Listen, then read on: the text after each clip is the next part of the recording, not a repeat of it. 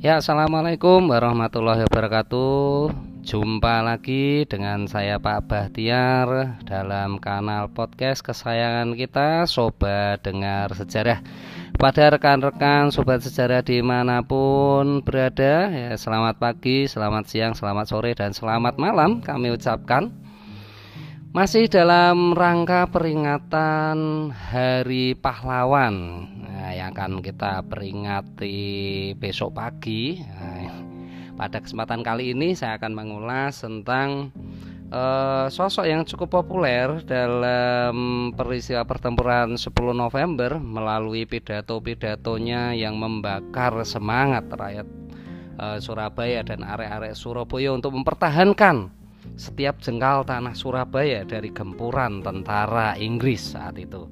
Ya, siapakah dia? Iya, dia adalah uh, Bung Tomo. Nah, Bung Tomo.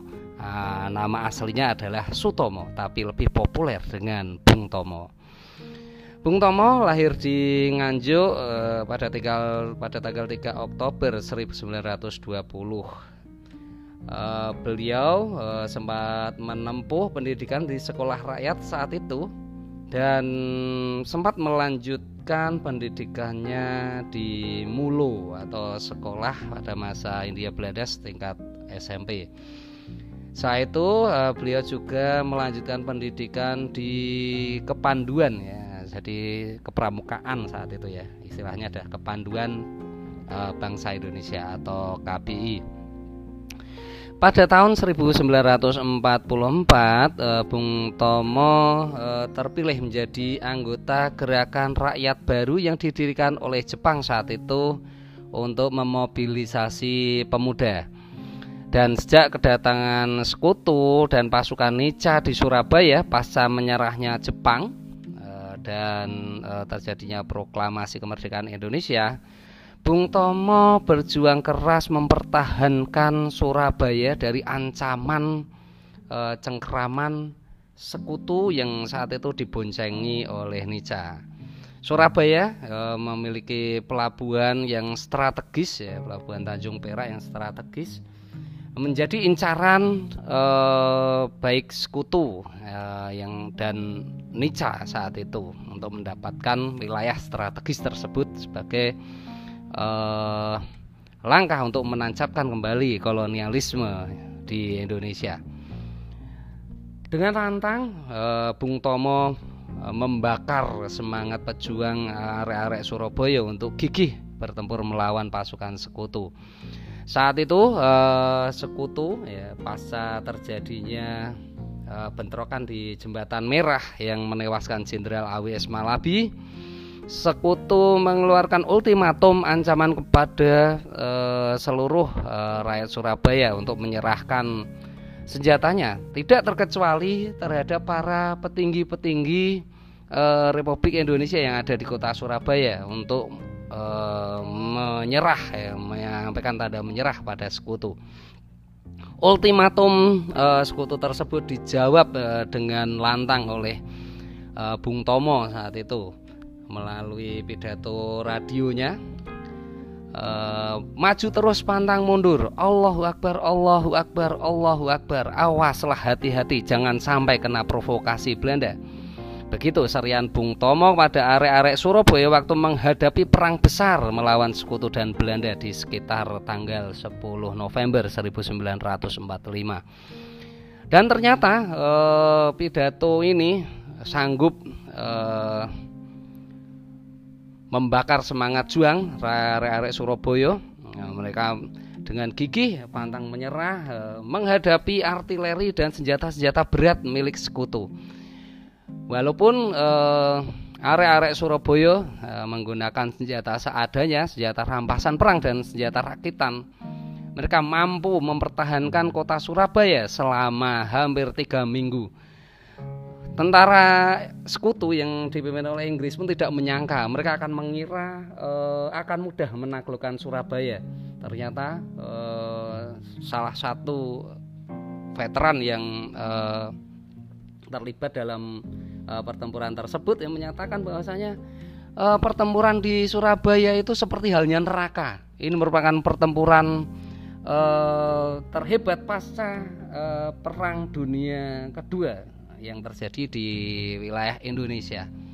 Dan luar biasanya eh, saat itu semua kelaskaran semua bangsa Indonesia bahu membahu ya tanpa melihat lagi kepentingannya ya, eh, politiknya.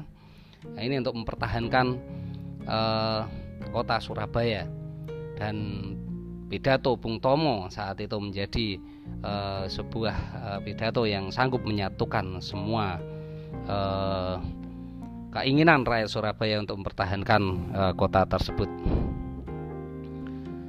Pertempuran eh, yang terjadi pada tanggal 10 November tersebut tercatat sebagai peristiwa penting dalam sejarah Indonesia yang akhirnya diperingati sebagai Hari Pahlawan.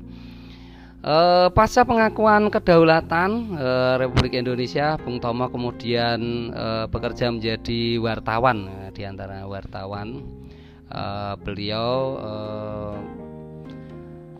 terus aktif eh, di dunia politik. Bahkan beliau ini eh, sempat menjadi anggota konstituante ya, salah satu eh, badan penyusun UD baru. Beliau juga sempat menjadi Menteri Negara Urusan Bekas Pejuang Bersenjata atau Menteri Veteran sekaligus Menteri Sosial ad interim eh, pada periode 1955 sampai 1956 pada masa eh, Kabinet Burhanuddin Harahap. Bung Tomo juga pernah menjadi anggota DPR eh, pada periode 1956 sampai dengan 1959 dari Partai Rakyat Indonesia. Sikap kritisnya eh, sempat menyebabkan Bung Tomo ini ditahan oleh pemerintah Orde Baru. Namun setelah itu beliau dibebaskan kembali. Setelah itu beliau memilih untuk tidak aktif dalam kehidupan politik Bung Tomo ini dikenal sebagai muslim yang taat beribadah. Bahkan beliau kemudian wafat ketika menunaikan ibadah haji di Padang Arafah Mekah pada tanggal 7 Oktober 1981 Jenazah beliau kemudian dibawa kembali ke tanah air dan dimakamkan di tempat pemakaman umum Ngagel di Surabaya Bung Tomo adalah uh, sosok cerminan salah satu pejuang uh, Indonesia yang dihargai, yang patut dihargai jasa-jasa pengorbanannya. Oleh sebab itu, uh, pada tanggal 6 November tahun 2008 berdasarkan keputusan Presiden nomor 41 uh, garis miring TK garis miring 2008 Bung Tomo dicatat sebagai salah satu pahlawan Indonesia. Oke, demikian uh, ulasan dari saya uh, tentang sosok Bung Tomo, sosok yang luar biasa uh, mengobarkan semangat uh, rakyat Surabaya uh, dalam mempertahankan setiap jengkal Surabaya pada peristiwa 10 November. Terima kasih, uh, semoga banyak manfaat yang kita petik. Uh, kurang lebihnya mohon maaf. Assalamualaikum warahmatullahi wabarakatuh.